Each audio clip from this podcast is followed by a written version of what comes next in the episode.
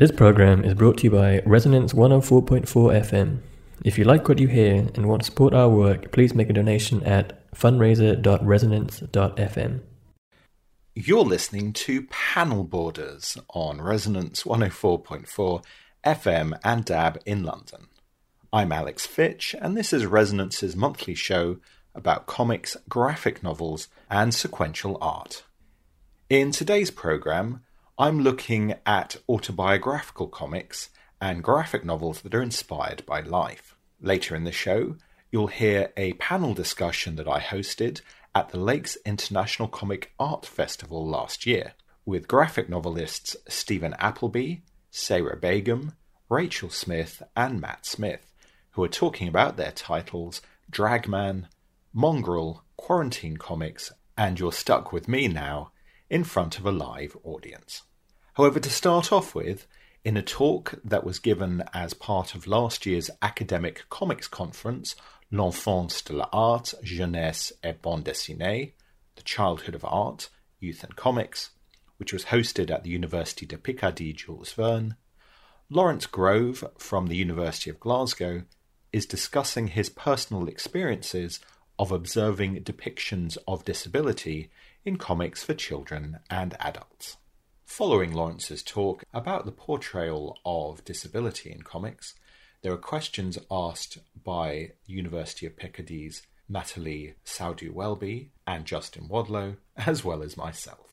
So, if we look at popular culture of, of the 1970s, and I picked the 1970s because that was when I was a kid. Um, so, it's very personal, and you will see that throughout the talk I'm going to give today, part of um, one of the main themes is this notion of, of, personal experience. And I think personal experience is obviously something that's key to, to childhood, to jeunesse, but also key to those dealing with disabilities. Um, it, it's what I'm going to refer to as personal journey criticism. Anyway, the 1970s, the, the, the bad old days, the impression I get is that the tendency in popular culture was to sidestep disabilities. Um, that was when they were mentioned, they they were taken apart. So, a couple of quick examples before we get on to, to comics from the culture of the United States. But of course, to me as a kid growing up in England and in France in the 70s, the culture of the United States was my culture. Um, does do, do, you, do you remember Ironside? He was a detective in a in a wheelchair, which ran from 1967 to 1975. Um, he'd been paralysed by a bullet wound, um, but his disability, however defining, however visible, tends to be sidestepped. The emphasis has always been put on his acumen and his strong will. A second example, and this was one of my favourites as a kid, um, was uh, the Six Million Dollar Man, um, which originally ran from 1973 to 78, which I think was more of a program, although it had an adult audience, it also had a kid audience. Again, the disability is not natural. It was a result of an accident, his spaceship blowing up, and it's sidestepped immediately. In the opening theme, we hear, We can rebuild him. Comics versions existed, so in, in looking, um, but not just comics versions that followed the series, there, there were also quite a few parodies. And these were the parodies that I discovered um, as I was going through my my personal childhood memory collection. Now I can't cover everything, um, and it's realizing that it's a very specific topic, but it's a specific topic. But it's still a topic which you know you can only touch upon within a half hour slot. Um, so, what I will be looking at are samples using the following suggested setup a section on early comics or proto comics. So, this will be the 17th and the 18th century. Then, early comics specifically for children, and for that, I've chosen pre 1939. And then, just one, one, one more example that of the wartime messages, specifically World War II. And the idea is to conclude then with what type of insight can this historical overview give us. Um, needless to say, and I'll be repeating this, my, my overview is far from exhaustive. My conclusions are going to be intuitive rather than based on in depth data collection, but what I'm hoping to give here is a catalyst for discussion. So, the first section early or proto comics. The history of comics and the questions of, a, of, the world's first comic is something that's very much interested me. Um, it's been debated, but the, the discussion started, uh, or at least one of the earliest discussions appeared in Comics for Children, namely this Le Roman Vrai des Bandes Dessinées, which appeared in Pilote from 1961. Now, in terms of the first modern comic, and by that I mean mass produced, um, I, am going to ask you to allow me a little bit of indulgence, and I'm going to tell you that the first modern comic, no, it wasn't Order of. It was the Glasgow Looking Glass of 1825, which predates Töpffer by, depending on which books you take, by about nine years. Although telling stories, that said, telling stories with pictures has always existed, some would say from cave art onwards, and for our purposes, um, we should note that such image narratives um, even 19th century comics, they tend not to be for children. Comics started for adults, comics in inverted commas, and then moved to children. Now, obviously, um, if you want more on this notion of, of proto comic, there's David Kunzle's volume, which is magnificent. So, very brief examples, but it's none, none less useful, I think, to see how graphic narratives portrayed disabilities so let's start at the Hunterian Art Gallery, Callot's Grande Misère de la Guerre of 1632. Now, these are a series of prints, a series of 18 prints showing various stages of wartime activity from pillaging to revenge lynching. And image 15, for example, is very much showing the post-war disabled. And this is, and, and when we look more closely at this image, we will see that there, there, there's a whole array of what was considered to be disability as a post-war result. So we have going from those who are inca- incapable, it seems, even to move, to those who are just about pushing themselves forward, to those on different forms of, of crutches. William Hogarth is seen by many as the precursor to modern comics, with image narratives such as The Harlot's Progress in, of 1732. Gin Lane of 1751 shows the negative effects of hard liquor it's part of a dual narrative that goes with Beer Street. Again, Hogarth equates disability with neglect, so we see the woman under the influence of drugs and drinks neglecting her child, but also we see in the background those who are disabled. It seems to be some sort of punishment um, as a result of ill, often the ills of society. Industry and Idleness by Hogarth is a 12 print series of 1747, which was aimed, and this is where it's interesting for us, was aimed specifically at working children. So um, it involves a dual character narrative, that of Francis Goodchild and Thomas Idle. We see in plates 6, 11, and 12 the display of disability. Um, he's, he's married well, he's, he's arrived there. This is the industrious apprentice, and what we see is somebody who is unable to walk. Again, it, it they're, they're, thrown in all the time as a way of saying this is a portrait of society, and what we get in society is disability is an admonishment for transgression or societal shortcomings. Early comics for children. Moving through the 19th and onto the 20th century, as we approached the Second World War, illustrated publications, comics, tended to be increasingly for children.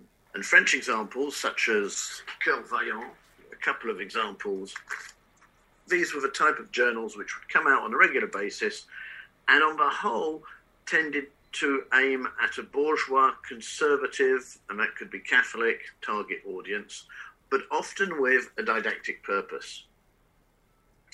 Now, in general, I have found that at this time, those with disabilities or deformities are figures of amusement. So it, it, it's almost switched from being admonishment for societal shortcomings. Um, and perhaps the best example is where we have this one. The one you all know is Snow White's Seven Dwarfs. Originally from 1937, the illustrated book version, which is dated from 1954, but copyrighted to 1940.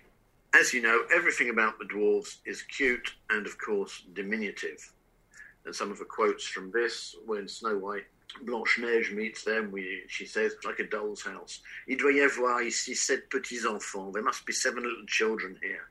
Uh, ont-ils besoin de quelqu'un qui prenne soin d'eux?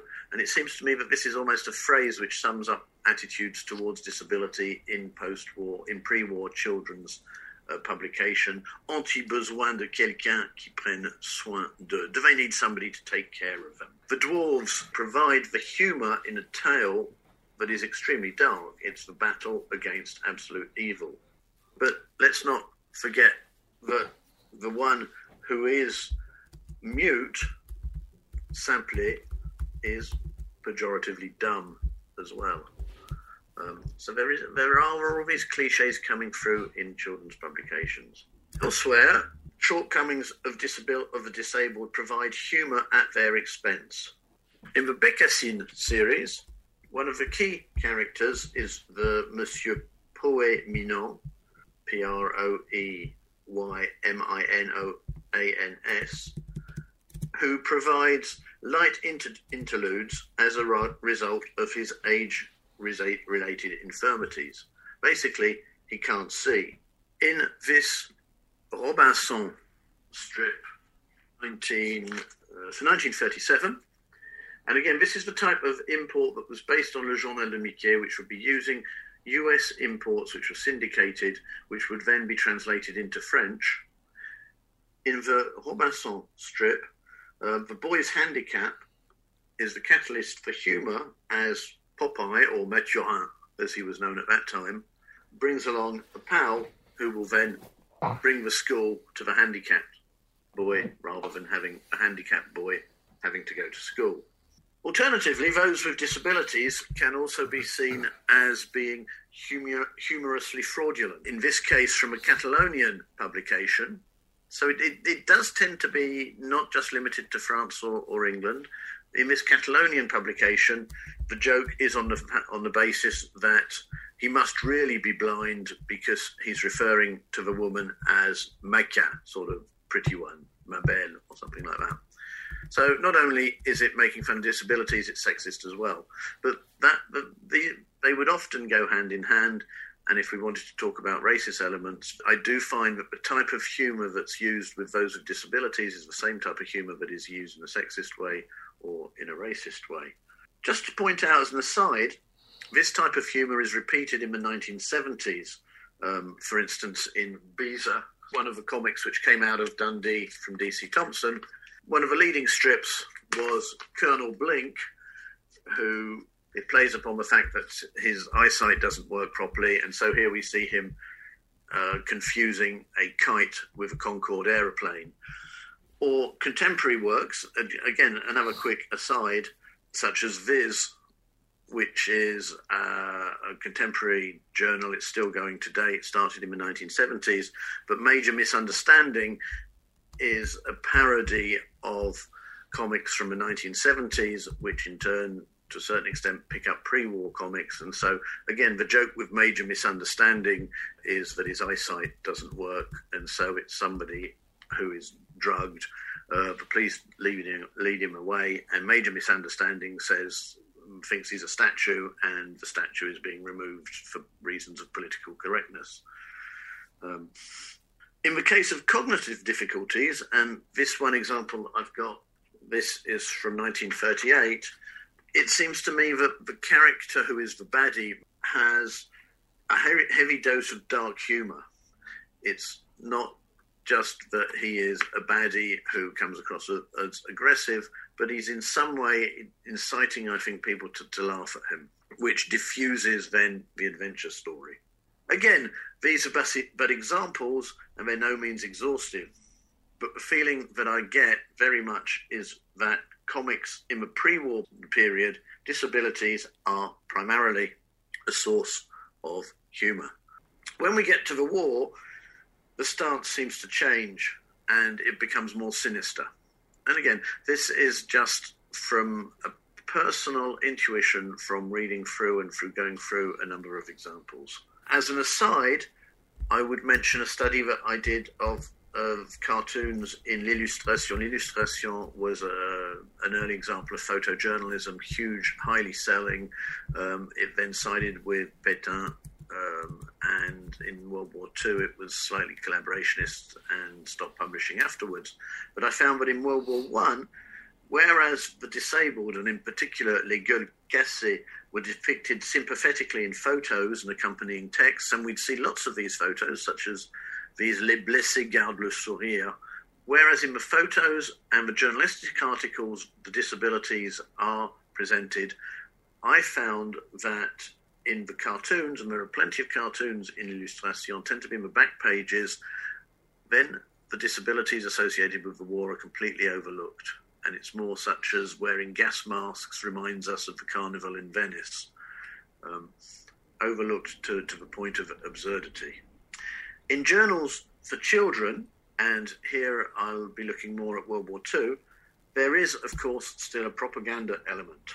But by this time, it seems to me that disabilities are portrayed as a shortcoming, even as punishment for weakness or wrongdoing. So this is going back more to the journals for adults in, let's say, the 17th, 18th, 19th century. When I started researching Le Téméraire, nobody had heard of it. There's, there's a book on it by Pascal Ory, but it was basically the one children's publication in occupied France. It was produced out of Paris. Um, all others had either gone south or had been banned, but this one was produced by French people for French people, but it very much embraced Nazi ideology. But this was the journal which dominated wartime France. And I think an extra study that would be interesting would be to what extent has the psyche of um, a whole generation growing up with this as, as the only popular culture ha- has that imbued uh, a certain way of thinking. Well, in one of the texts in here, uh, La chanson inachevée, the unfinished song, in, in this particular story, we see how the hump of the hunchback, who is results from his greed, whereas Pierre, his unselfish friend, loses his hunchback his, his hump forevermore. In the bande dessinée in Le Téméraire, one of the market feature is what we might call le délit de sale gueule. It's what you look like is who you are, and if you don't look good, it's because you're not a good person, which obviously fits in with Nazi ideology. So, whereas the baddies might have English, yes, there are lots of references to the English as the baddies, and definitely English, not Scottish or Irish the English communist or most commonly Jewish features, these can often be coupled with physical deformity. Now, ironically, the series that ran during the war, with which respect, retrospectively we often have difficulties, displays disabilities comparatively rarely. That series is, of course, Tintin, and perhaps the most difficult of the albums is L'Étoile Mystérieuse from 1942, which is one of the clearest examples of Nazi propaganda in the Tintin series. It was pre published in Le Soir, which was a collaborationist journal run from Brussels, and it opens, it seems to me, important with a character who's clearly got physical impediments. And what is the word that he's saying? Um, which is almost hangs over the album as a whole. Le châtiment, punishment. Pardon, monsieur, pourriez-vous me le dire? Le châtiment. So it's this idea of punishment throughout the album, and that is produced, that is opened by somebody with a physical disability. So, what do we learn from all of this? Well, firstly, such portrayals, and moreover, the general absence of the disabled, will seem alien to those familiar with 20th century graphic medicine. Graphic medicine has become absolutely enormous. There are blogs, there are articles, it's extremely wide. Um, you could go on for, for days and days. However, once again, my selection is limited. And my conclusions are based on intuition rather than in depth analysis of a coherent corpus. In-depth analysis of a coherent corpus, it seems to me it, that's what you're getting at, at this graphic medicine website. Systematic application of literary and sociological theory. That's not what I've been doing. Now, is that a problem? What I have been doing is basically working on the material that is available to me, be that in my office or in the stacks of the Hunterian Art Gallery. Now, is that a problem? I think such a methodology would be problematic if I were to try and convince you that my conclusions are exhaustive, but in practical terms, would that ever have been possible? I would say that my research is unashamedly based upon Glasgow collections, my own collections, and the comics I grew up with as a kid. Now, when I was doing a PhD, you, you couldn't do that. It was Gustave Lanson. Research had to be empirical. We didn't admit to the fact that research was personal, and but what it is that spurs us on to look more deeply into certain subjects is what has affected us in our own life or affected those around us. I'd like to suggest that an alternative viewpoint would be to be more personal, to, and it's what I call personal journey criticism. It allows, it seems to me, for a more inclusive, personal look at society, and it allows a different range of forms of expression with which to approach that. The proof is we are now able to study comics at universities. Comics help us better to integrate disabilities, and a historical viewpoint can allow us to see that values, gatekeepers, and hierarchies have changed. Comics are part of that change, as is disabled visibility and inclusion. So, this is where I'd like to conclude. I'd like to say perhaps it's the very reason that lend comics a positive role today immediate accessibility via images. The presentation and questioning of stereotypes. Remember that that's exactly what caricature is based on. And the focus on action and communication, or increasingly in comics, for instance, those of Chris Ware, the lack of action and communication. But I would say that these are the reasons, the very reasons that make comics so accessible today also meant that historical comics suited a less inclusive time. So there is a link there. And upon that, I will stop in the hope that I've given you some personal material upon which to reflect. I'm going to ask my question, uh, which is obviously going to be about Professor uh, Calculus, uh, because when I think of disability in comics, I think of Professor Calculus. Now, I, I don't know if you're aware, Laurence, but there has been a debate in French uh, libraries and Tintin in Congo has been taken out of children's departments into the adult department because it was too racist. You know, Hergé's Joëzette is deeply racist. You don't generally find it in, in French libraries and the places for children. So uh, I wanted to ask why has Professor Calculus made it? I mean, he hasn't been adapted, it hasn't been changed. Is it because the representation of disability it when it is a caricature, it, it works as long as the figure is lovable. But if it's associated to evil, it just will not make it. Or, you know, so I, I wanted to ask you what's your feeling and what does the, the figure of Professor Calculus evoke to maybe the others? Yeah, I, th- I, think that's exactly it. But, but Calculus is, is, is a lovable buffoon. Um, on the on, on on the one hand, he has all these disabilities. On the other hand, he has this incredible intellect. He's the one who hides microfilms in umbrellas. Um, so he's almost like an inverse James Bond. He, he's doing all this clever stuff, and then he's falling over with disabilities. Um, I think the question of Tintin Congo is really interesting. Um, I, I, gave a, a, lecture a while ago for Villanova, and we put out uh, a poster which included the case which was brought um, to, I think it was the Brussels court, but it should be banned. And the question was whether these images should, should be on the poster. So it, it, it, it was really difficult to say to what extent do we um, then avoid the subject. So if we'd have taken the images off the off the poster, it would have been avoiding the subject. But I don't get the impression that that's the same with disabilities. So I think that um, with offensive material that is basically racist and undermining people on the basis of, of skin color, um, that will be clamped down on fairly quickly. But material that is offensive and undermining people on the basis of disabilities um, I don't think has reached the same level. Um, why that should be, I'm not quite sure. Maybe it's just a question of time.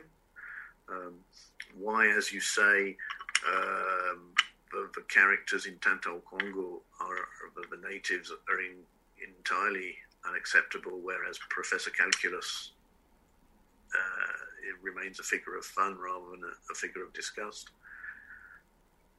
I don't know. but it's a really interesting. It's a really interesting comment. Yeah, yeah. Um, Alex, you had a question.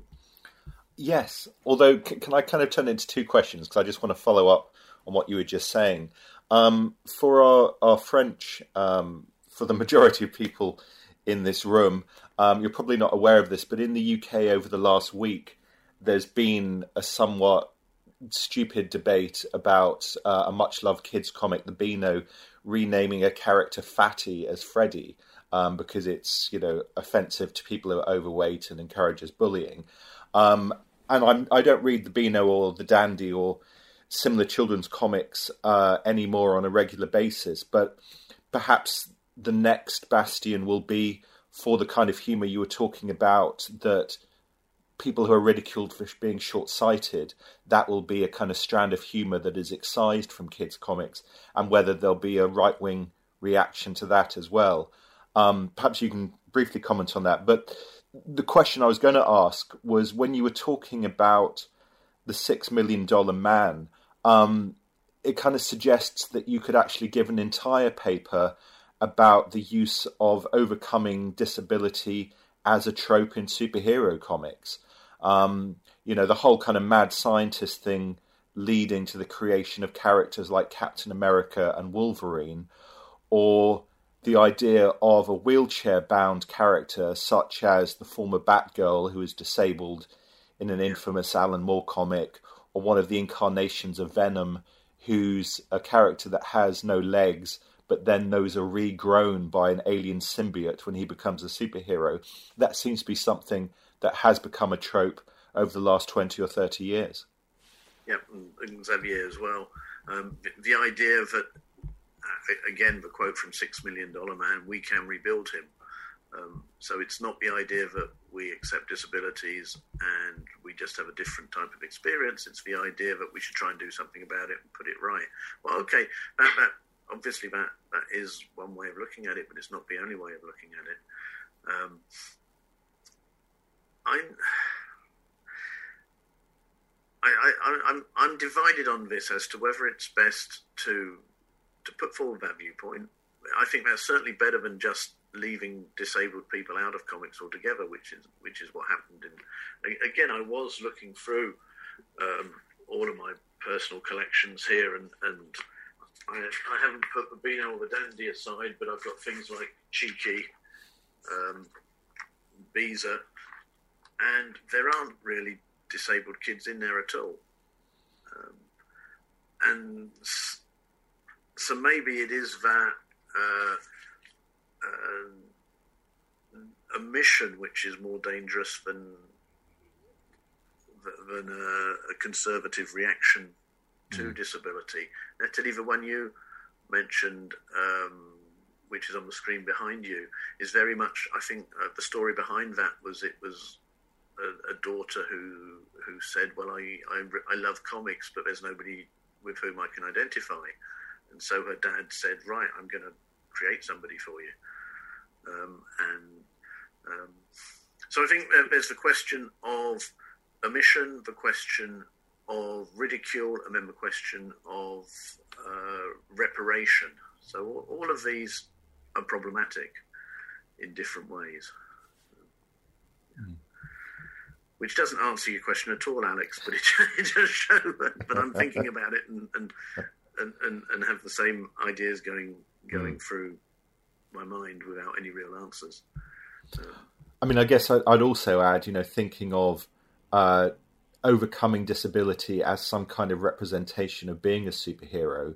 Uh, in the UK, when um, the TV companies realised that there was money to be made from uh, showing the disabled Olympics, one of the taglines that Channel 4 used was kind of "Here come the superheroes," which at the time was being was seen as being celebratory, and now is actually seen as perhaps being uh, ableist because actually these are people just getting on with their lives and doing the things that able people would do doesn't make them superhuman. It just makes them, you know, capable of, of you know, being human. Yeah, yeah. Um, I, I, think, as I remember, the, the, a lot of debate centered around Christopher Reeve, who was the incarnation of Superman, who then uh, ended up in a wheelchair because was a horse riding accident, and and it was this whole question of can Superman end up in a wheelchair? Um, yes, uh, I have one one question uh, for, for Laurence. In a world which is divided between sort of high and low culture, uh, we've been dealing, or you've been dealing with uh, disabilities in sort of low culture. If we take comics as being part of low culture, um, and saying that as you mentioned, Ironside, etc., uh, it was sometimes sort of uh, dismissed or overlooked. Uh, has, by any chance, high culture done a better job in looking at disability or creating um, a more positive image for disability or tackling the, um, you know, the subject right on?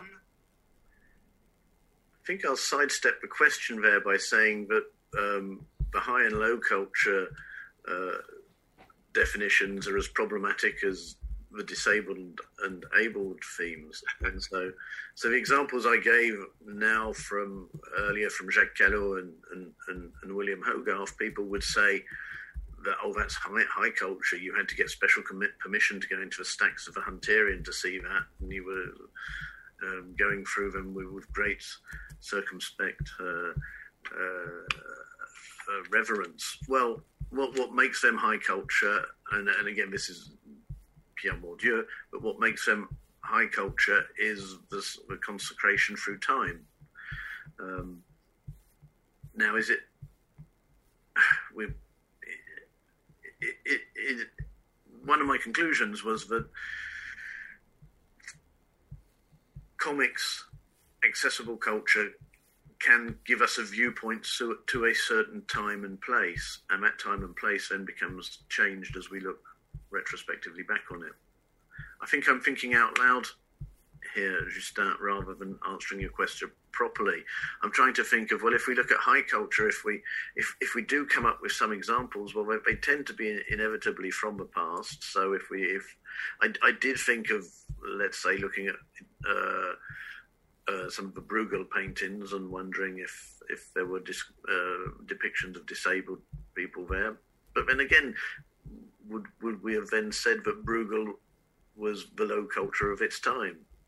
So maybe the the answer to your question is to say that if we look at something from the past, a Bruegel or a Hogarth, which we now consider to be high culture, and it's displaying disabled people, then it probably wasn't high culture in its time. so it's it, you know it's the idea that the uh, the portrayal of the disabled links you into low culture.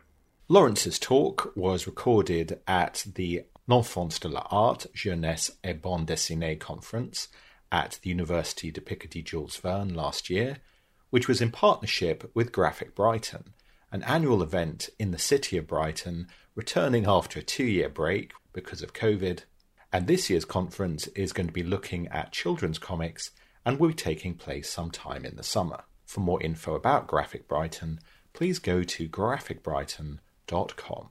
Laurence can be found on Twitter at lawrencegrove9, where you can find more info about all of his comics related work and research, including the various comic book journals that he's involved with, and his research at the University of Glasgow.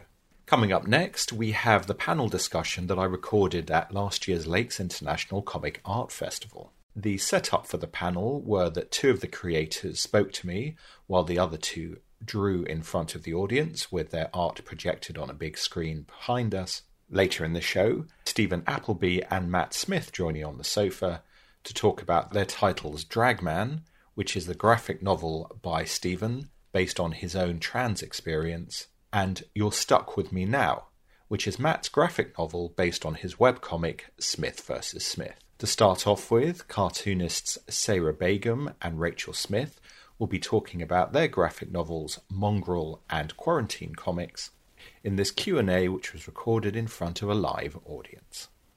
It's interesting that you both do, well, everyone here does, but you both do autobiographical comics which are very much chronicling events from your own lives. Um, Rachel, you've been very much kind of doing yours in public, putting them on the internet and then collecting them as comics. While Sayra, you started yours at art school, I guess, as you know a project that you were developing then, and then continued as a graphic novel. So in a way, I suppose you both got feedback, you from your internet audience, and I guess you from your peers and tutors. Yeah. Could you talk a little bit about that experience? Do you want me to go first? Or do you Sure, want go yeah, first? you go for it. Um, yeah, so as you were just saying, that's correct. So I was getting feedback from, you know, just the art school convention of taking your work to crits and getting feedback from that. But actually, I found my most useful feedback was when I graduated and went out of that educational context because I mistakenly revealed that it was autobiographical. People found it uncomfortable to kind of criticize the narrative. Um, so I think when you take a transition from a studio project to a published project, it becomes yeah they see it in a different light. It's not a form of like just a personal project anymore. It's actually something I want to put forward and share with the world. So that was quite diff- um, different, and you know I kind of exhibited um, you know pieces because um, one thing that I was really interested in is a kind of crossover between fine art and illustration, and you know like how I got into graphic novels was originally starting um, studying Islamic miniatures. So you know, I was getting feedback on the artwork through sharing it, but the content I kind of held really closely. Like I didn't let my family see it for a really long time. Um, I was until all I was doing was finishing um, penciling the final pages because I didn't want anyone to influence it, basically, because.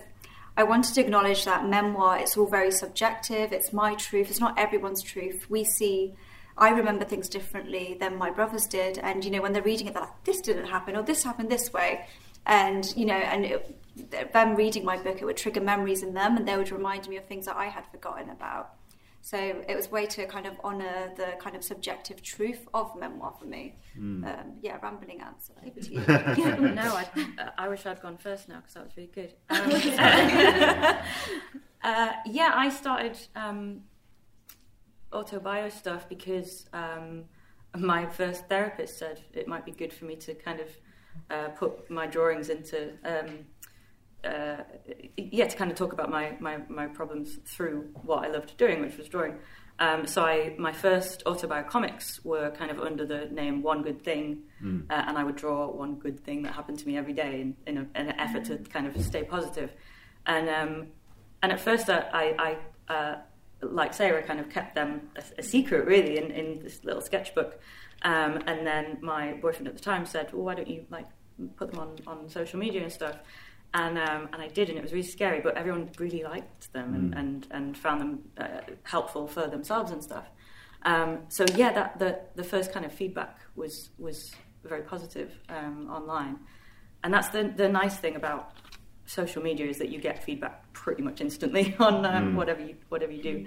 Um, whereas the only other way I get feedback, really, other than people reviewing my work, is at, at conventions and festivals like this. Um, so, and we haven't been able to do that for a while. Yes, so indeed. it's really nice. Um, it was nice to kind of have that while I was doing quarantine comics, the, the latest kind of autobio project that I did. It was nice to be able to put work online and to have conversations with people. Um, so yeah, feedback's always been um, very, very oh wow, um, very important in, as part of my process. Well, and, and it's great that you said that the feedback has generally been very positive online, because I think if you're doing it in a way, in some small way, as a kind of therapy to kind of explore your emotions and your sense of self. If anyone is negative about it, that could have been actually a kind of really bad backfiring of that experience. Yeah, you'd have to be dick though, wouldn't you? well, have you seen the internet? There's a lot of. yeah, I don't get many, which is Good. nice. and in terms of, you know, you, you both tell very personal stories and very personal experiences in your comics. Some of that must be somewhat therapeutic in order mm. to be able to ex- uh, share that experience with other people. But at the same time, do you worry that you're kind of exposing yourself too much, that you're, you know, letting out too many emotions and then ma- making yourself vulnerable? Um, not at all, to be honest. Wow, okay. Um, Good. yeah, I mean that sounds overly confident, but I think um, something you know, navigating a religious upbringing and where you feel like you're held to account to everybody. That sees you, I don't know, walking alongside a boy that might be a boyfriend. Um, I just got to the point where, um, and I feel like, you know. At the end of the day, I, I, I still believe in God, so I'll answer to God. But I don't. I'm not interested in answering to anybody else. So. Y- yeah, it's. I'm a little bit scared um, sometimes. Uh, again, not doing conventions for a long time, I kind of. I think I got a bit more uh, open about what I would draw, um, and then now that I'm doing them again, I get people saying like, "Oh, and, and how's therapy going?" And it's you know I know nothing about them, and they know a lot about me and my my mental issues. There were some things I left out during when I was doing quarantine comics. I don't have like rules like I won't talk about this or I won't talk about that, but I do kind of.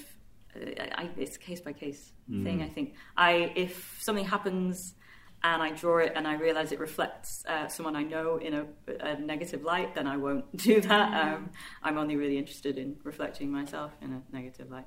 I don't know why I do that, but um, yeah, I'm very very honest. But I try I keep it about me. Um, and if if it's someone, if I do want to tell um, a story about someone else, sometimes just draw them as like an animal or something. So See, Yeah. I, I just find it really interesting. You're saying like you set boundaries for yourself. I'm like, no, I won't talk about that to you. I just have no boundaries. I just like it, it just comes out. Somebody brings up the topic. well, So that's think- that's useful Yeah. trait to have as an autobio. and they regret asking me about it. So. And I guess as well, you know, you have all of the tools available uh, to you as artists. You can use visual metaphors. I mean, you know, um, I don't know how much your book, The Rabbit, was autobiographical in terms of what you put into the characters, but obviously you've never kind of hung out with a giant cartoon rabbit.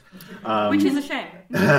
but similarly, you know, with, with your book, uh, Sayra, there's this visual trope you use up until the moment where your fiance meets your parents that he's drawn as kind of like a mannequin with no face. Yeah. So you can use these kind of tricks that aren't realistic, but perhaps tell you something about Mm. the inner lives of the characters. Yes. That must be helpful as an artist that you can do those sort of things if you know rather than just being in front of a webcam and talking about your life that you can use these kind of visual metaphors and so forth. Mm. Yeah, and I think um, it allows us not to be completely explicit about things. Um, so I, I was talking about this earlier in the previous panel. You know, for me, autobiography isn't revealing absolutely everything about yourself because, um, first of all, that would be really boring. We don't need to know um, every single detail. But also, you know, you have a right to keep some stuff to yourself. So um, it's a way to kind of hint at like certain dimensions going on, like near the cl- um, close to the end of the book, I completely cross out, I don't know, what's happening with my father because I didn't feel like that was my story to share. And I felt, you know, I lost the right then to, um, you know, sh- share what's happening in that scene. And so, yeah, you can allude to things, I think, in a, um, in a way with these visual metaphors that perhaps would be more difficult in other mediums. So, I, I guess. Um, well, I use I draw my depression as like a big black dog that follows me around, um, and I draw my sort of positivity as a, a big white dog, and I kind of use that as a, a kind of shorthand of how I'm feeling. Like if the black dog's very big and the white dog's very small, then I'm not doing too well, and, and vice versa. Um, I guess I use that instead of like every comic starting with Rachel wasn't doing very well today. Yeah. like I don't need Yeah. to. I, that's already told, and I can get on with what I want to say. And I guess in terms of uh, curating stories from your own life, I mean, Rachel, when you're doing um, regular comics that you put online, you're using the kind of traditional language of a comic strip, which has a beginning, a middle, and an end, and tells that kind of vignette, almost having to also have a punchline in a number of panels. And then, Sayra, because obviously your book is divided up into chapters, again, perhaps you're thinking of taking moments from your life and thinking, how do I turn this into Yeah. a self-standing story? Yeah. Is that difficult or helpful in a way as a writer and artist? Yeah, so for me, having a non-linear approach to autobiography, partly influenced by kind of like all the postmodern theory I was reading on autobiography at the time, and it for um, this kind of non-linear structure became about capturing like subjective truth for me, rather than telling everything exactly how it happened. And I actually found when I wrote an event just after it happened, I like capture all the conversation, and I didn't need to, whereas if I let the kind of memory fade and like those kind of important bits be emphasized through um, time, that it, those kind of those that narrative that I captured became more powerful. And I think as well um, the kind of meandering of you know weaving in and out of the past and the present. It comes from just like my scatty brain as well. Just kind of like when I'm when I was thinking about it, you know, something would happen and that would trigger something else. And I think it has a lot to do with like um, dyslexia as well, just like really struggling to maintain like focus, and it just yeah everything just goes off. But because I come back to it, I manage to kind of smooth it out o- over a long process. Uh, yeah, I, I don't know. I try and keep mine quite concise. I think, especially during quarantine comics, my I had a rule that the comic had to fit on a piece of A4 paper, so it couldn't really be more than six panels, unless the panels got then they start to just get really really skinny. Um, and I just I think I wanted to get my feelings across in a very clear way. So if I needed more than that amount of space, I guess I, I figured I wasn't really sure how I was feeling well enough. Like, Mm, uh, um, so yeah, that was kind of the idea to keep them quite concise and, and clear. And both of you, as well, have kind of brought in um, other genres to your work. Um, in your book, Sayra, you talk about jinns being creatures that can possess people, and you have imaginary conversations with Satan. Um, we spoke about uh, your book, Rabbit, um, Rachel, and also you've drawn uh, Doctor Who comics starring Matt Smith's Doctor, not that one. Um, and No, it's uh, David Tennant. David Tennant, okay. Um, ruin my gag. um, uh, does it help being able to move back and forth between you know fantastical genres and then talking about your own lives again perhaps as another tool that you can bring in I yeah, I enjoy having more than one project on the go at any one time, and it's best if they're quite different. Because if I'm banging my head against the wall with one, I can go and bang my head against the wall with the other one. But yeah, it's and it's good to kind of yeah, having a, like the rabbit is quite a long a graphic novel, and, and it was nice to be able to flex those muscles as well as telling very concise uh, moments of, of my own life. Yeah. Yeah, for, uh, for me, you know, just the, in the comics medium, the fact that you can get away with these, you can add these, you know, the shaitan talking to you in the mirror, which you wouldn't be pa- um, able to, you know, wouldn't happen in real life, but because it's kind of my world, and that was a way for me to emphasize the when you're um, brought up in a religious way, how you know the shaitan has this presence in your life. If you do something bad, it's down to the shaitan leading you um, astray. So, what better way to depict that presence, that, you know, than visually drawing that being in the images? interesting matt i was just talking to uh, your distant cousin and um, and sarah about bringing other genres into uh, your work and obviously, um, when you do your autobiographical comics, it's kind of like a humorous, fictionalized version of your own life. But at the same time, you also have done, have written sci-fi and horror comics. Yeah. Do you find that useful to you as a creator to be able to go back and forth between the two genres?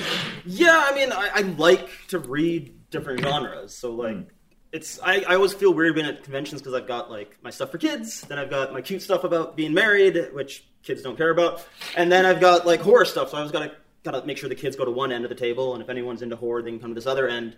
Uh, but some of the, the stuff that I really like about the horror is is still drawn from real life. Like there's a story. I lived in the Middle East in uh, this this city Al Ain in the United Arab Emirates, which is not Dubai. It's not Abu Dhabi. It's really boring.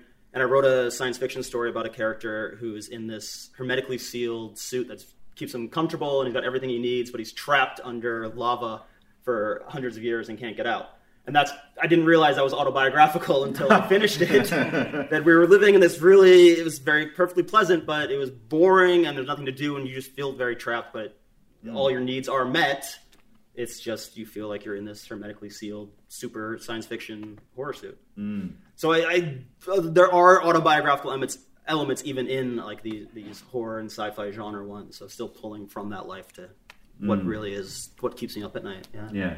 And for you, Steven, even before um, your graphic novel Dragman, which presumably does bring in autobiographical experiences, but as far as we know, you don't have a superhero alter ego and fly through the uh, the skies at night. You, you know. always did. Um, you did your Captain Star strips, and you also brought yes. in kind of magical realist elements into even autobiographical stories. So being able to tap into genre is that something you found helpful? Uh, yes, I mean, I've always uh, basically done work kind of using myself and my feelings about the world, and you know, just like you were saying, Matt, and uh, you know, so Captain Star. I mean, I went to boarding school, and I always thought that Captain Star was like these characters stuck in one little spaceship world. Mm. You, you know, boarding school was another world, you know, from, from the reality of the world that I was in till I was 11, you know. Mm. And uh, so, so there's all this autobiographical stuff in them all. And like the drawings I was doing there, I, I know I was asked to be part of this because of Dragman, which is clearly autobiographical, and my agent always called it my graphic memoir. and I would keep trying to correct him, but maybe he was right, you know, in a way. But um, so yeah, so so you know, men in their burrows is sort of mad and surreal, but sort of true, mm. maybe. And and chairs thinking, "Who am I?" You know. I mean, mm. that's my all, loads of my work is about who am I. Yeah, yeah. You know.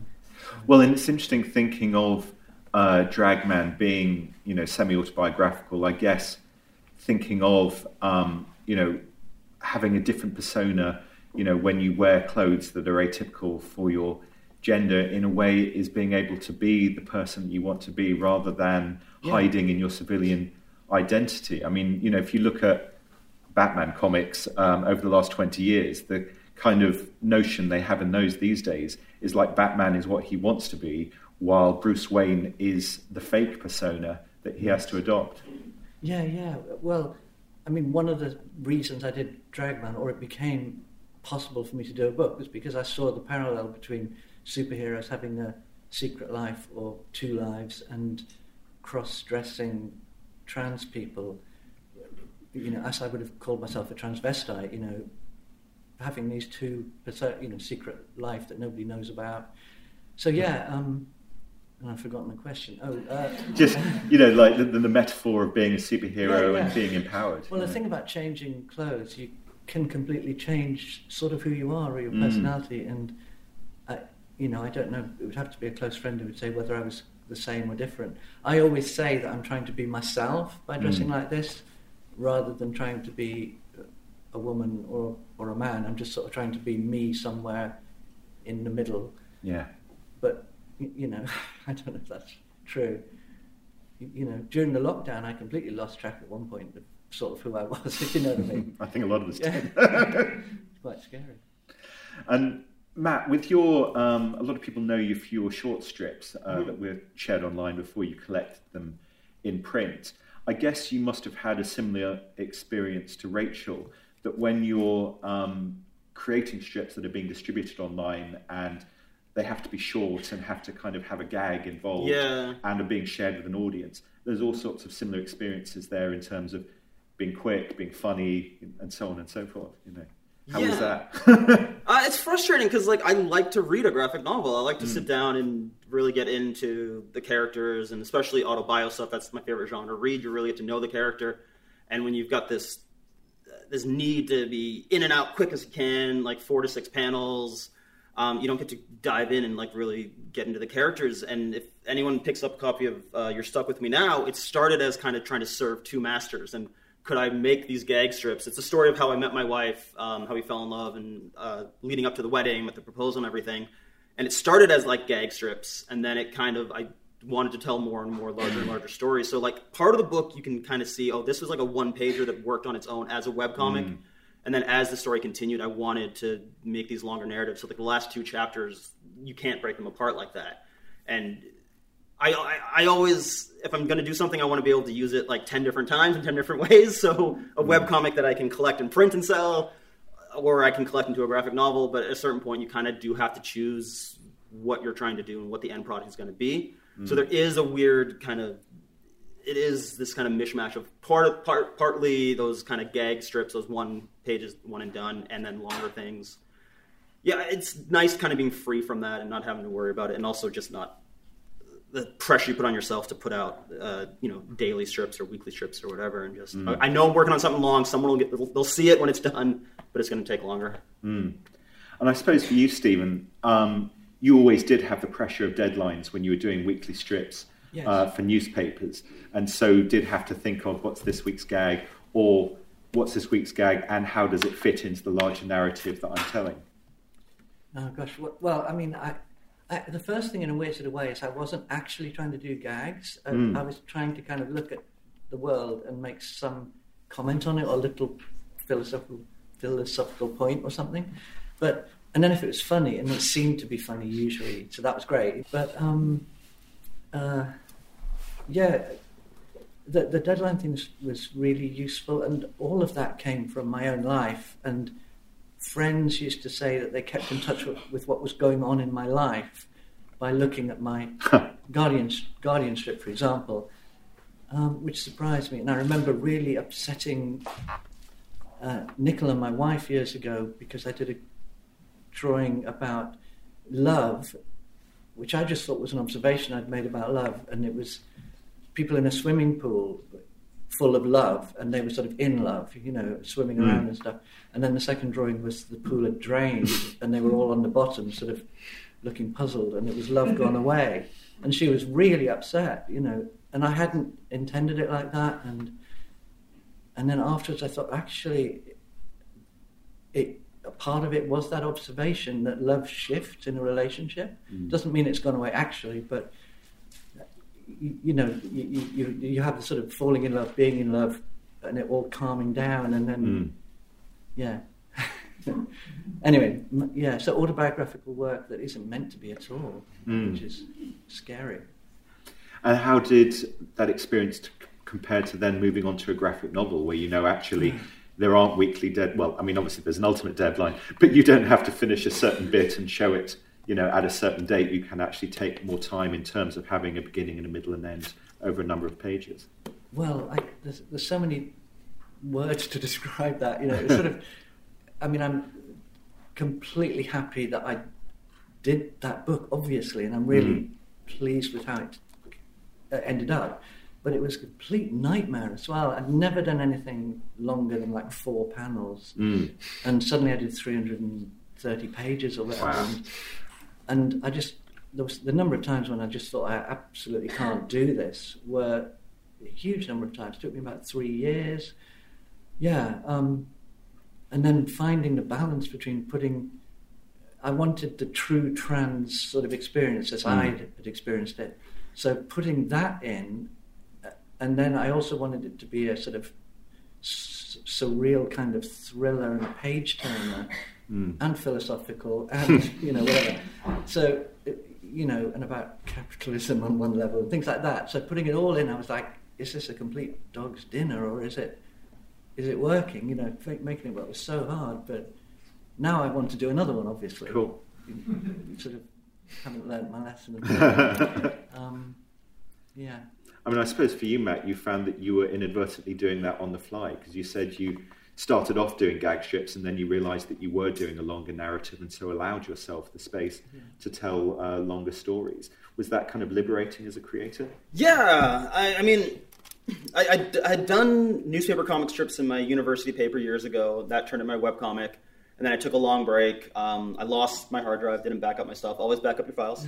Um, and then I just really, I, the wind was out of my sails until I met my wife. And then I started up again because we sent out our save the date as a two page comic about how we met. And then I was like, I could record this experience. Hopefully, I'm only going to be engaged once, so I might as well record it and just chronicle it. And then I realized, oh, I can start up the webcomic again. And then uh, it actually, the graphic novel used to be our uh, keepsake for the wedding. But once I kind of knew that was the end goal now, that was very liberating just to not be beholden to three panels or six panels or whatever. And uh, I think there was a bit of a shift when it does. You could turn the page to the next chapter and you could see that like I'm really kind of just letting the panels breathe and letting the story breathe a lot more. And, but that's the kind of stuff that I like to read. I, I like a good gag strip. I like like Calvin and Hobbes is amazing, but I do like those longer stories where you really see the arcs and the changes. And, and Matt, do you find you give away stuff you didn't intend to give away? Um, I don't know. I mean, I'm lucky because I have my wife as a filter and an editor, and I've learned very on early on in the relationship she needs to check stuff before it goes public, whether Yeah, that's online or in the book. Yes. Um, and I have run into problems with friends where when, it, when I was doing my university papers, I shared a story that wasn't mine to share. It was all true, and I thought it was funny. Uh, but uh, apparently, my friend saw it in the school paper, ripped it up, tore it to shreds, and we didn't speak for a bit. But we're friends now. Um, but yeah, I mean, and also we've we've got public personas, like whether we're out Yeah. in the public or not, but we're making appearances now. Like there's, Yes. Well, you do have to be aware of of that. fictionalizing yourself as well, aren't you? Yeah. Um, maybe. No, yeah. I mean, there is. I like. I like comics. I think they're so well suited to autobiography. I also like that we we're giving ourselves this extra step, this extra barrier because we're transcribing, we're illustrating. There's so many filters. There's so many, Yes. and yeah, and, and like they were saying, like there, there's. It is this acknowledgement that this is our experience, not so much. A, it's not a document. It's not a documentary. Documentary. It's not you know a newspaper recording or whatever. It it is. This is. Uh, you know, an experience that we're trying to put down on paper. So there is Yeah. that. There are steps removed. Yes. Which, yeah, I know. Yes, I do know what you mean. Yeah. But there is still some truth embedded in it. Oh, Yeah, but I think uh, maybe you agree. Like, I think the emotional truth is uh, much of the cliche. That's maybe Yes. yeah, and you give yourself leeway. Like, I combine characters, The story a bit. and so on. give it Yeah. more of an arc that's traditional that you would see. Yeah, and I mean, I mean, if anyone's seen a movie that says based on a true story, you know that like half the characters didn't exist, half the characters are Yes. mashed into one character, but they're sharing, you know, the the the heart. The, I don't know. I'm getting hoity-toity Yeah, now, but hopefully, yes. yeah. Yeah. But then, I mean, you then start to rub up against the idea of, you know, you said you were doing these comics as a record um, of your unfolding relationship with your wife. You know, your great grandchildren might read that and think this is the truth. The way that someone might, someone might watch The Crown and think this is, you know, documentary truth. You know, But I mean, do you worry anyone about with, that? anyone with grandparents knows that Yeah. half of what grandpa says, grandma's not going to agree with. There is that. Yes. no one can keep the family story straight. Yeah. I was um, I asked um, Rachel and Sayra earlier about the feedback they had from their readers, and I guess both of you have experienced that over the uh, years as well. Um, and uh, obviously, uh, Matt, you experienced that as a webcomic creator, and um, Steven, presumably, you would have letters from readers even when you were working in newspapers. What was that experience like? I mean, surprisingly few. Okay. When, I mean, Martin Rowson's here. I don't know if Martin. Anyway, but back in the pre uh, social media days, you know, really few letters. Occasionally, if I did cats or dogs, Uh, but actually, I did get a response when because Dragman appeared in the Guardian in 2002, so almost 20 Ah, years ago, okay. and took a long time to become a book. But uh, but but since Dragman's been out, and because of social media and stuff, people have written to me from um, America, Germany, France, uh, and the UK, and and they've said this is you know my story too. You, you know they've Mm. recognised because I did keep it to to sort of true things. I mean, you, you know, one thing that two or three people have said to me is in the book, uh, August Crimp throws away all, all his women's clothes and, res, you know, resolves, no, that's the wrong word, um, and says he's not going to dress up again. Mm. And, you know, nearly every cross-dressing trans person, or part-time trans person, you know, somebody who dresses sometimes and not other times, has done that at least three, three or four times, you know. Mm. And, uh, yeah, so it's got a lot of that sort of truth in it. Mm. And I've had people write thank, thanking me for putting that, yeah, Mm. which is really... Is there anything that was like super specific that you thought only you were going through, and then you've heard from someone else that? Oh well, I mean, because I was I started doing this in the seventies Yeah. um, when I was a teenager, and and I really really thought that I was a complete freak, and you know nobody else would be doing this. I was That's doing I mean, something yeah. that was completely kind of abnormal, you know, and. Uh, and then I came across the odd magazine, you know, weird magazines. I remember walking through Islington in London, and there were pages of a of, of a magazine that were blowing around, and I picked them up, and it was men dressed as women, and one was Christine of Shetland, I remember. And I was like, wow, you know, somebody in Shetland is dressing in women's clothes, you know, that kind of thing. So it was those sort of rare moments, uh, and yeah, so yeah, I did think I was the only person for a long time. Yeah. Matt, what has your feedback been like from readers? Uh, it, it's been nice. I, I kickstarted the book. Um, I s- decided when things were kind of slowing down, I was like, I, it's, I should probably put this together and self-publish it and kickstart it. So uh, I launched the Kickstarter the day that everyone went into lockdown. So when I thought all my friends and family's Facebook would be filled with check out Matt's book, it was we're all gonna die and I'll never see you again and the world's shutting down. And I was like, uh, uh, Grandma, can you like and share my Facebook, uh, my Kickstarter post, please? Um, but it was just it's weird the internet it, sometimes it's both ways sometimes only one way like people who i've never met uh, decided to buy and want to hear my story. And uh, also i had like a tier where you could buy everything i had. So people from the states were like yeah i've never heard of this guy. I'll buy six books by this guy. And then uh, just hearing from my friends and family who know me it was really sweet to hear the feedback. And then a few new readers just write me and uh, the same sort of stuff. It was really nice. Like this connects and this reminds me of me and my boyfriend. And like it was just so sweet. And like you know it's it's really cool because that's I think that's what we're all trying to do is like make those connections through our art and find the things that Yeah, we thought absolutely, maybe are very specific but maybe are more general and can bring other people in and it's nice to have that response of course yeah. And one thing um, that I find interesting about both your recent work is obviously with the webcomics, you were using kind of like a standard grid in order to make it manageable with every installment. And with Dragman, uh, you've gone down the kind of Watchmen route uh, that there's the nine panel grid on Big- every page, which you then Watchmen, yeah. and then you break that as as Gibbons did. Sometimes you'll have a double uh, width panel, or sometimes you'll have a double page spread, and then you'll also have text pages Yeah, in between. which Watchmen did too. So, the, the, having a formal structure and then being able to break it is that useful?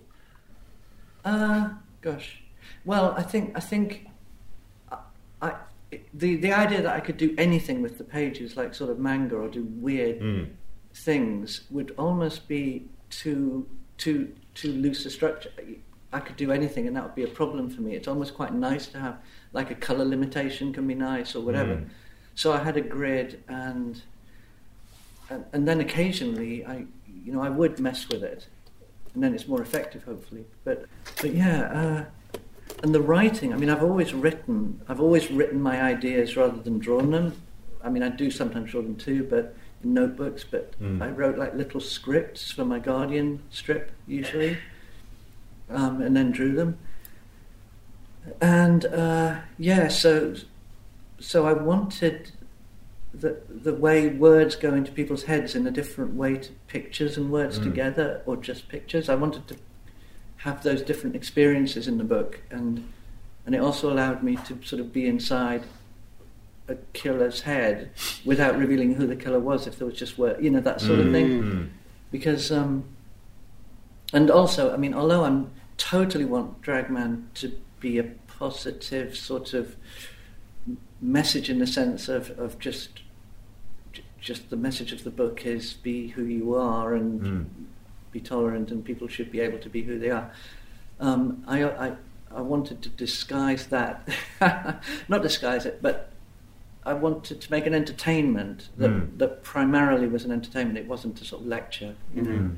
So, yeah, sorry, I'm going off. No, no, this. no, it's really interesting. Yeah. And and for you, Matt, having a formal structure that you can start off with and then break was that helpful as a creator? I, I'm a huge fan of uh, the nine panel grid, um, so that's awesome. Um, I always try, like every time I start a new project, I'm like, all right, okay, this time I'm going to make things easy for myself. I'm going to do a nine panel grid. Yeah. or I'm working on a new one now um, about my time in uh, Tokyo during the 2011 Japanese earthquake. I'm, I'm going to do everything on a six panel grid. I'm not going to overthink everything. This is let me get the stuff out, and then uh, But when there's an earthquake, you can mess with the grid in a beautiful way. I, I didn't even make it as far as the earthquake. I, Oh. I, I think there's if you flip through this, there's like two pages where I stuck to that nine panel, and I was like, oh, maybe I'll drop this down. Like it just, I always try to start that way, and I guess that helps. And mm-hmm. then as you're sketching it out and figuring out the thumbnails, you're like, you realize that you can break it and not to limit yourself. But like, I always try like, okay, I, I just waste so much time trying to be, you know, clever and trying to figure out. I'm just going to do this many on every single page, and oh, I'll be so fast now. I'll just be able to like just mm. pump out panels,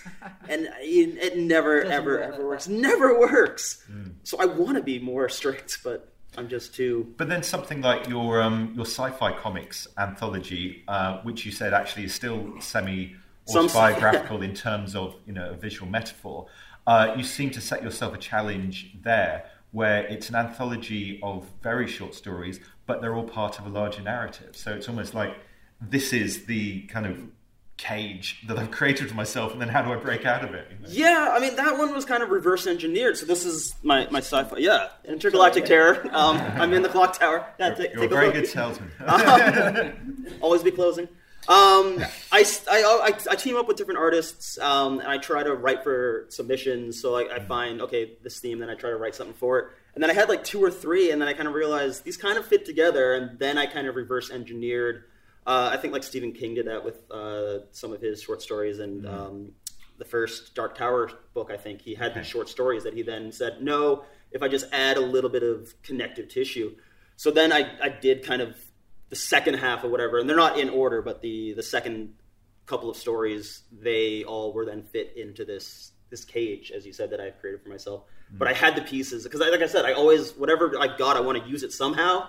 So I've got these pieces. Like, okay, this kind of fits together. If I just write a thing to kind of bridge it, then they will all to be one, and now it becomes ten short stories that are threaded together by the end. Nice. Cool. Um, well, we've got about 20 minutes left. Uh, if you could raise the house lights. If anyone in the audience uh, has any questions for any of our artists, gentleman over there. Um, um, uh, Larry David uh, of Curb Your Enthusiasm, uh, in an interview, uh, I remember him being asked, um, "How difficult is it for you to play this fictional, this horrific fictional version of yourself?" Uh, and he said, "Well, actually, that version of myself that you see in the show." That's the real me. This is the fictional. um, I wonder if does that apply also to any of the members of the panel? who wants to go? Uh, gosh, well, well, I, it's a fantastic answer that Larry gave. Um, I don't know. I mean, I think I hope this is the real me. You know, like I was saying before. Uh, I don't know. The dragman version of me is pretty me. Pretty much me, I guess. But except for the flying. Oh, I don't know. I don't know. Everyone says I'm really nice in the comics, so maybe that's a lie. I think I'm quite spiky, but there was a time when I did myself in comics and I wrote a Radio 4 series which was Steven Appleby's Normal Life. Mm. And that entertained me because somebody else played me, do you know what I mean? And I thought I Mm. liked the surrealness of that. And then, there was, and then I was able to have a female actress play me in one episode. And, Mm. and the director thought that was amusing because he didn't know that I actually dressed like this in secret. And all those sorts of things were fun to play with, but and I remember I liked, you know, Robert Crumb strips where he had himself in them all the time and stuff. But I quickly kind of tired of actually being in my own strips. I, I can't quite think why. I like it to be more weird, more surreal, more strange. You know, I'd rather be a chair in a strip. I think that's why I was drawing a chair. and Sayra, do you ever find? Are you the Larry version of yourself? Um, I think in a way she takes on her own identity, um, and I don't know, like she's there to be in- interpreted in a different way. Isn't related to me so much anymore because Mm. yeah, it's a different form. It's a cartoon vessel, but in terms of me acting right now. Um, that isn't the case for me. You know, it's, I feel yeah, she was based on me, but she's she's grown from that. Hmm. Any other questions? Yep, in the middle. If you were to create a, a new story from scratch, would you start with drawings? Would you start with characters? Would you start with the idea of where the story's going to go and the the whole picture, or would you start with the idea of just the first part of it? Um, sorry, my kind of made up stories always start with characters. My stuff's very character driven. Um, I'll maybe do a few sketches, but it's mostly um, writing stuff down at, at, at the beginning. Um, I'll kind of just start asking them questions, which sounds really silly, but um, like just what what do you like, what do you want, what do you need, uh, where do you live, do you like it there? Like I don't know. I pretend to have a conversation with them to to kind of learn about um, who they are, and that then um, uh, yeah starts me thinking about the setting and their friends and. Mm. Uh, it, it depends on what it is. Like really, from project to project. Like I'm trying to do more and more short stories, which are all just kind of like fun experiments, and you try to do it and approach it in different ways. Uh, I'm adapting a story now that I originally wrote as like a pro short story, and I found that that's a terrible way of working because comics are so completely different. Like you can't. It's I always I thought like okay, it was for a, a university course or a college course I took and I wrote down the story. So I got the story down, I got the structure down, which was helpful. But like, there's no translation from like one paragraph to one page or one sentence to one panel. Like, it's a complete page one rewrite. So having that as like a, a very oblique roadmap has been helpful. But I really, it's almost more work having to reverse engineer it from that short story. But when I'm doing um, short comic stories, sometimes I'm just writing it out. Sometimes I'm getting research. If it's like I'm doing, I've done a couple of true crime stuff lately, and just getting a bunch of research, almost like writing an essay and then turning that into a script. Or I got the idea and it's more of a, a visual thing, that I will sketch it out. But it, it all just kind of varies from project to project. And like I don't, I know I have like the proper way I should be writing a script, then doing the thumbnails, then sketching pencils. But invariably, it's just kind of like whatever I feel like today, and like what helps me do another page. Mm. Um, so it is just kind of whatever mood I'm in. Mm.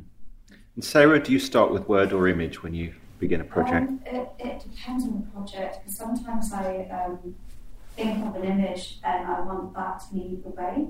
And sometimes, for instance, for 10 years, it was very research led, so I took a quite regimented approach in developing the script first, and I would kind of I had images in my, in my mind, but I wanted to be led by the narrative.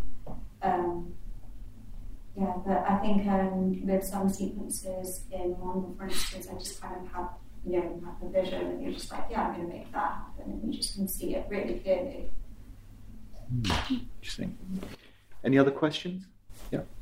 Uh, do you ever find that um, you go somewhere to an event or a location specifically as an observer because you want to turn it into a comic? Or do you find that when you're at places, sometimes you kind of zone out and become an observer? I, th- I think I think I- I've always felt slightly stepped back and observing, so that's kind of the whole time. Does that make sense? Mm. Um, I don't think I've ever gone to an event and then used it. I don't think.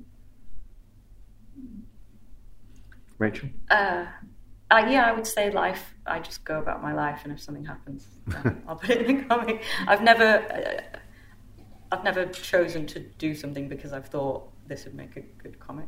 It's Mm. always the other the other way around. Otherwise, that would seem a little bit, I don't know, fake. I mean, there have been one or two comics about comic book conventions. and I think that would be actually must be quite an interesting thing for a creator. it's a bit meta, yeah, when it gets to that stage. Um, I spend so much time, time at comic conventions, it would um, be silly not to, to talk about them. But yeah. Matt? Um, I yeah, same like Sayra, uh, Rachel. Sorry, was saying like just kind of reflect back, like okay, I could see there's a bit of a structure that I can kind of massage into this story, but like I when I was doing more regular webcomics and the and the comic strip in the paper, like I found myself just kind of trying to say the wittiest thing I could at any moment and trying to engineer or try to like guess how the day was going to go because this would be great to write about if I could make it fit into that gag panel, like six panels. And that's just no way to live. it's intolerable for people around you, and it's also really stressful. Just like, but if I, if I can say this, and then I get my wife to say this in response, and I can hit her with a zinger, boom, four panels, baby. But no one wants that. And Sayra, do you? Um, I very, very ditto what everyone else um, has been saying. For the terrible English but um, I think the only exception um, there was just do, doing a residency where I knew I was um, searching for kind of a narrative to be inspired by my location. So there I was looking for things, you know, I was looking at the architecture, looking, so not really to comic conventions, but yeah, just anything that kind of captured um, my attention that I wanted, I knew I wanted to feed into the narrative I was writing. But yeah, in terms of going to conventions and yeah, that, I just, I just, I wait for things to come to me, and Mm. I think um, I'm very led by the topic as well. So like, for, you know, the environment, the, like religion. So if, if it's like conversations like about, you know, what we had last night or general conversations about comic, it's not something I want to relay um, Mm. in drawing. Although it was interesting that you said earlier that uh, you were curious about how your family would feel about you drawing them in your comic. And obviously, the graphic novel ends before you've finished drawing the graphic novel.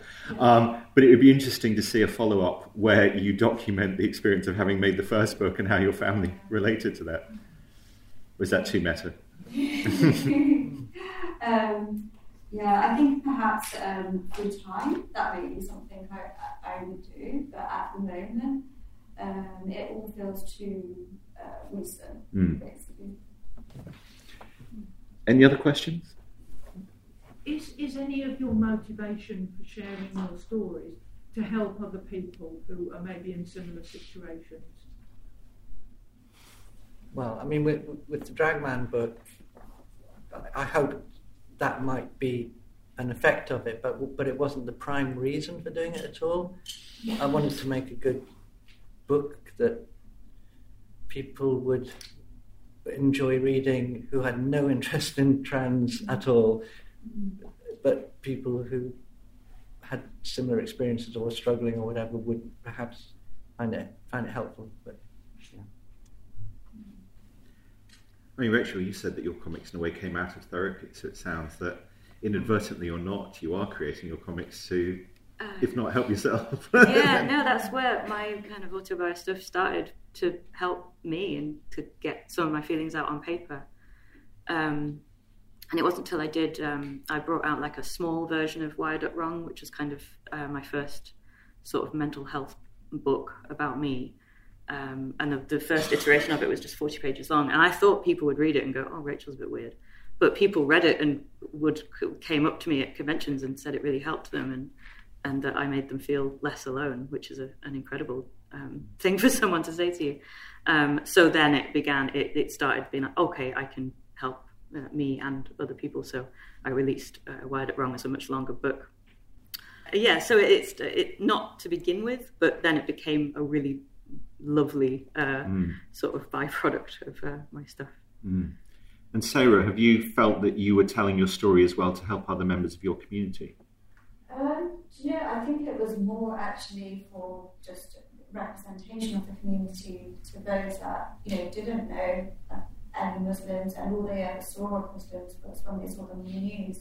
So that was, um, I, I think that there was a need for that because I feel there's such a lack of kind of just, just empathy for you know how Muslims are being treated around the world. Nobody, you know, do they care that in China Muslims are being um, put in concentration camps?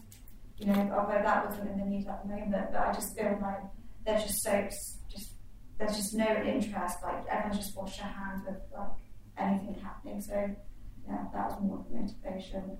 Mm.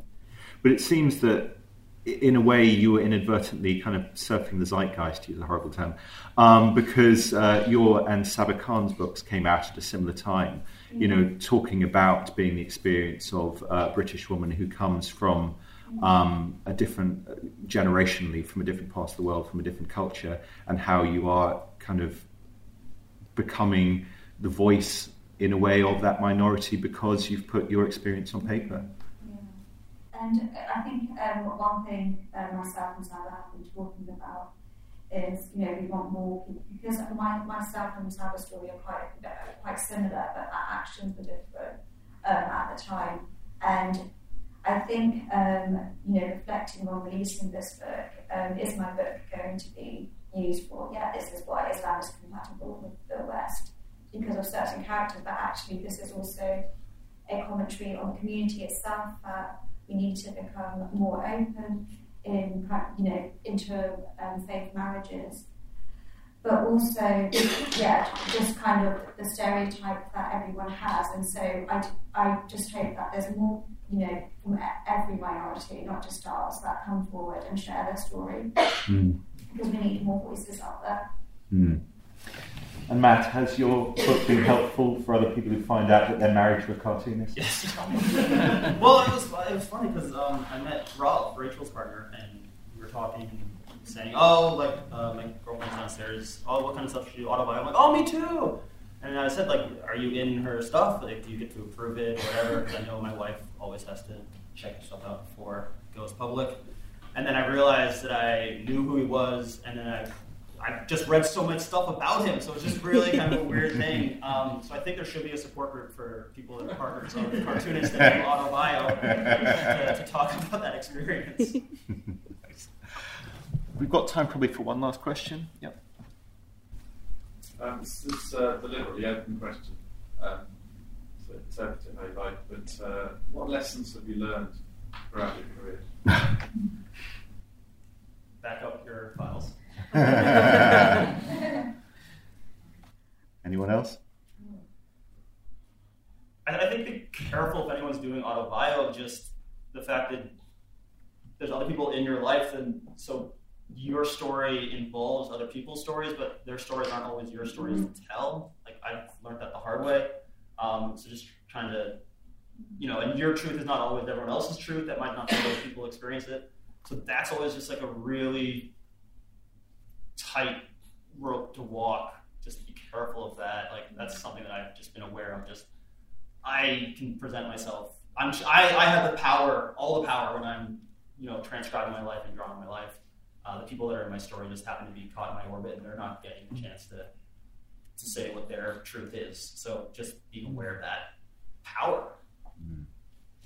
Yeah, I suppose one thing I've I think realised is, is because things have changed as the years have gone by, but is is that you know I can I, I'm not a sort of unique person. There are going to be millions of people uh, similar enough to me that what, what, what I do will connect with them. You know, so so so even if I've thought, oh, you know, I shouldn't do this because it's kind of like I'm, I'm the only person interested in that. Actually, there's going to be a lot of people interested. Does that make sense? Mm. Um, Rachel, anything that you've learned about being a Um, cartoonist? if you sell the originals of your comics, they sell a lot faster if you put a cat in them. so get a cat if you want to do autobio. and Sayra, I mean, I suppose you're, you know, like Rachel, still quite early in your career. Uh, put cats in. I'm a more of a dog person, sorry. Um, yeah, so I think for me, like the thing that I want to improve in myself, so it's not really advice, is that I just want to make more work, so I just want to work quicker. I just get really like, um, just absorb in detail. I feel like I just kind of like fall asleep on a drawing and I just get in a trance. And then before I know it, like three hours have gone by and I've just been like doing squiggles. So yeah, that's, that's what I want to kind of improve about myself. You want to take that on about that as advice. We probably squeeze one more quick question in. There was a hand over there. Yes. yeah, I would like something about uh, what you said earlier about representation. And I think, particularly, mean, in the mental health service user community, for example, there is the question and the debate about who has the right to speak for others and who can represent. You know, can I, you know, as an activist or represent other people with health? So just if you say that you can be the voice of that community, I hope that you kind of problematize that and it doesn't become, it's not a straightforward thing. I mean, you have the right to speak for that community. You, do you know what I mean? So mm. it's, uh, it's not, it's more yeah. I mean, I, I mean, I'm certainly just speaking for myself, you know, and it's up to other people whether they you know how they respond to that, and, and I'm not trying to be a voice of. And I'm guessing you're just yeah. um, yeah. I mean, yeah, your mileage may vary, um, and I, am always very um, uh, upfront about my my books aren't self help books. They're not, you know, you shouldn't buy my book instead of going to talk to a doctor. um, but yeah, um, yeah, I only ever speak for myself. I was going to just, you know, Steven answered that perfectly for me, and I was mm. just going to say as well, we're just sharing our end of our, and we're just sharing our stories. So like nobody can take that away from us. It's we're not using it to kind of like umbrella everyone under the same kind of experience. Mm. Mm. On a powerful note, I'd like to thank all four of our creators Matt Smith, Rachael Smith, Steven Appleby, and Sayra Begum. A big round of applause.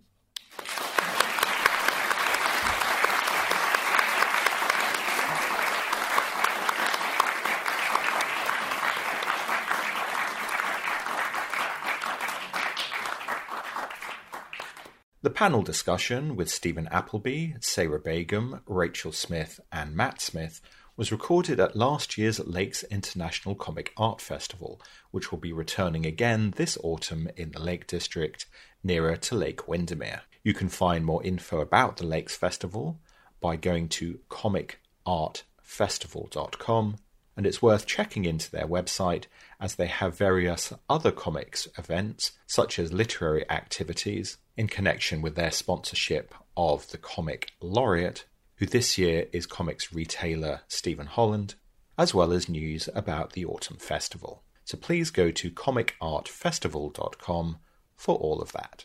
Steven Appleby's work can be found at stevenappleby.com. That's S T E V E N A P P L E B Y dot com.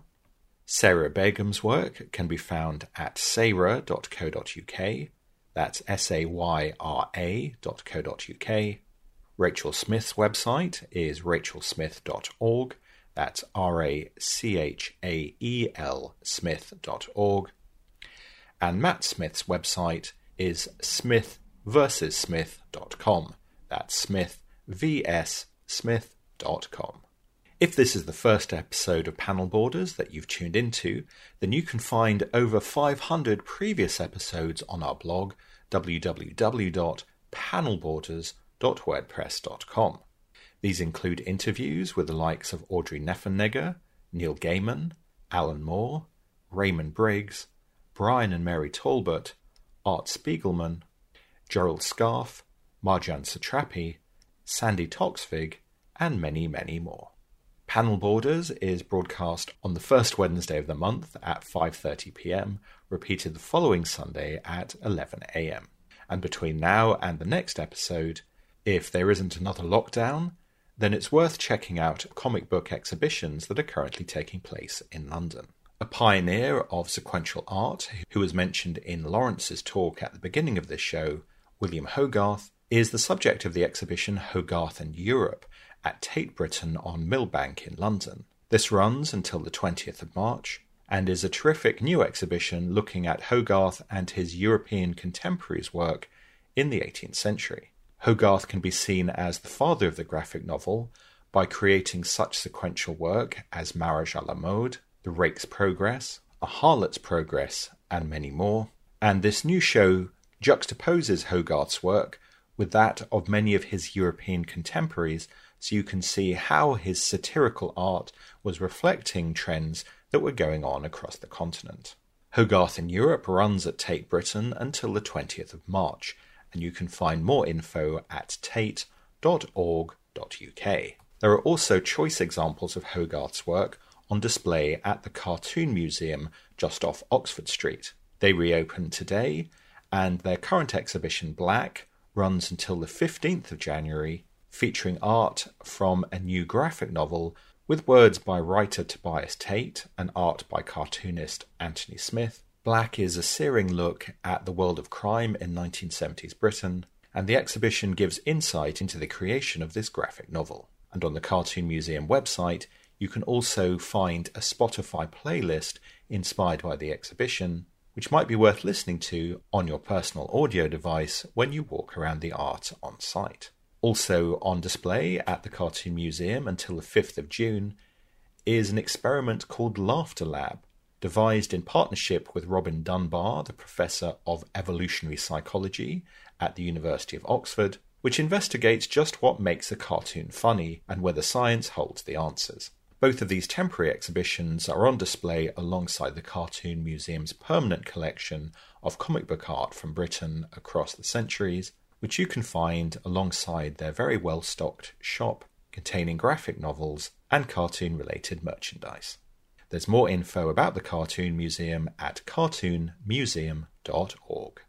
Returning to the South Bank, the current exhibition at Somerset House is Beano, the Art of Breaking the Rules, celebrating the much loved British comic periodical.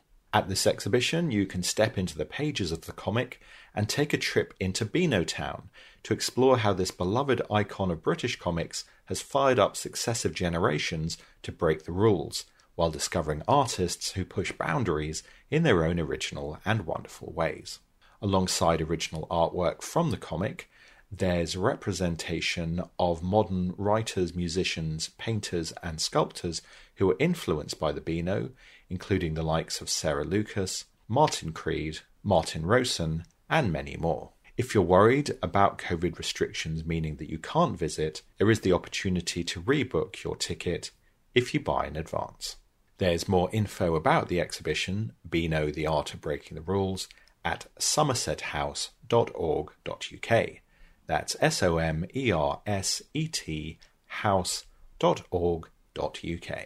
If you don't want to venture out onto the streets of the Big Smoke, there are various comic book related discussion groups taking place online, with the next meeting of Laydeez Do Comics taking place on the 17th of January.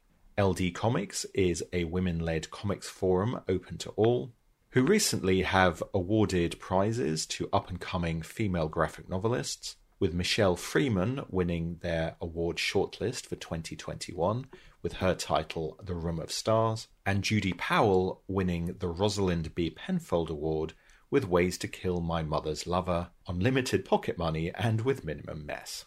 To find out more info about LD Comics, including their graphic novel competition, the artist residency, one to one mentorship, and much more, as well as an online directory to all of their past speakers, not to mention the meeting on the 17th of January, please go to ldcomics.com. Also online, Cartoon County, the Brighton and Hove based comic book meetup, where a cartoonist comes along and talks to me about their work in front of an online audience who can ask questions of the visiting cartoonist, returns on Monday, January the 31st.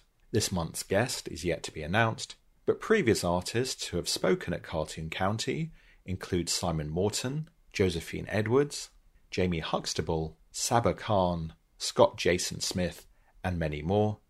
And you can find out more about Cartoon County and all previous guests by going to cartooncounty.com or going to the website of this radio show, Panel Borders, where you can find podcasts of these previous Cartoon County recordings.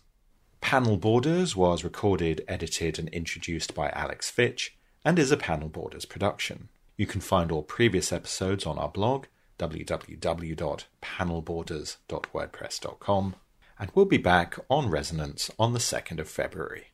Until then, as ever, thanks for listening. This program has been brought to you by Resonance 104.4 FM. If you liked what you heard and want to support our work, please make a donation at fundraiser.resonance.fm.